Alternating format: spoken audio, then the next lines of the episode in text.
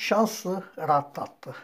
Văd că se tot face pasul din nat- natural spre virtual. Văd că din ce în ce mai multe firme care pot lucrează online, iar școlile trec în pas viu și accelerat în același mediu.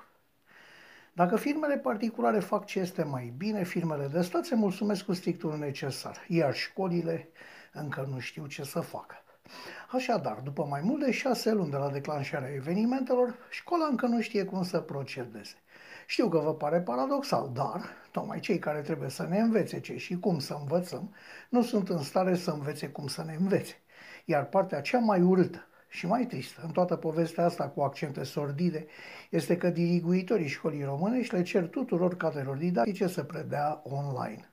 Să lăsăm la o parte absurditatea orelor de limba sport desfășurate online și nevoia prezenței cuiva care să măsoare, să cronometreze, să cântărească, să lăsăm la o parte imbecilitatea de a încerca să pui copiii să facă sport în spații de multe ori în proprii locuiri și în același timp să se și filmeze și să ajunge la prostia fără egal de a face din toți profesorii României predatori online. Oameni buni, ați nebunit de tot? După limba sport online, ce mai urmează?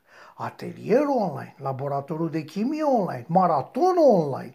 Adică, în loc să se concentreze școala pe lucrurile esențiale și posibile în mediul virtual, în loc să se concentreze școala pe profesorii cu șarm, farmec, adică, trebuie să facem un loc de muncă tuturor incapabililor, incapabililor care ocupă catedră cu note de 2 și 3 la examene în lipsa altor cadre didactice calificate? Adică vrea ministerul să facă din suplinitorii pensionari zmei internetului? Se pare că da. Și se mai miră că se plictisesc copiii în câteva minute. Mă întreb de ce în lunile avute la dispoziție supereroii de la Ministerul Educației și tot fostul sistem administrativ școlar românesc nu a gândit un alt mod de predare online. De ce nu au găsit soluții reale prin care anul sau anii ăștia să nu fie pierduți? Nu ne trebuie neapărat modelele altora, ne trebuie puțină minte ieșită din tiparele obișnuinței funcționarului la stat. Iată deci. Ciclul primar, cu clase împărțite în două sau chiar în trei, unde este cazul, ar urma să învețe în școală, bineînțeles cu toate măsurile necesare. Cei mici trebuie aduși la școală, trebuie puși sub autoritatea învățătorului, trebuie să facă cerculețe și bastonașe și liniuțe la școală, acolo unde educatorul de profesie îi poate controla și le poate da primele sfaturi, inclusiv prin, prin clasa a patra despre folosirea tehnologiei IT.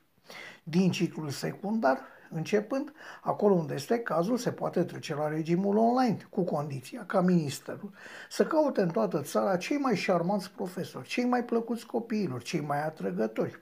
Se poate scrie un scenariu pentru fiecare lecție, se poate angaja la nevoie un actor care să o interpreteze, se poate folosi material didactic, se pot folosi trucaje și efecte speciale.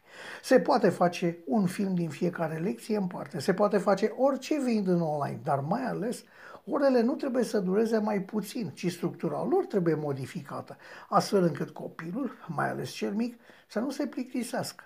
15 minute oră cu 5 minute pauză și cu continuarea orei.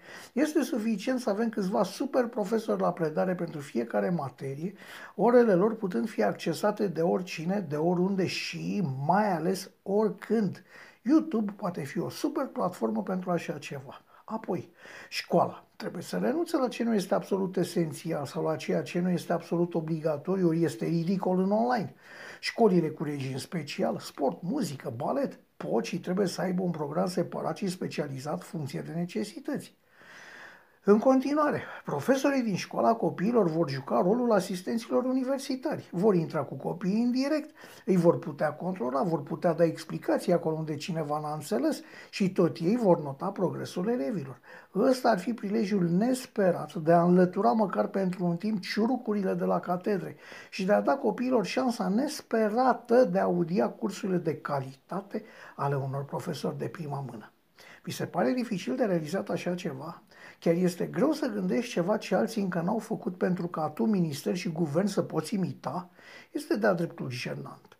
Nu asta este cea mai bună soluție cea deschisă mai sus. Este clar, dar cred eu că este mai bună decât cea a ministerului care bagă cu toplanul toți nefericiții și nechemații la catedrele virtuale.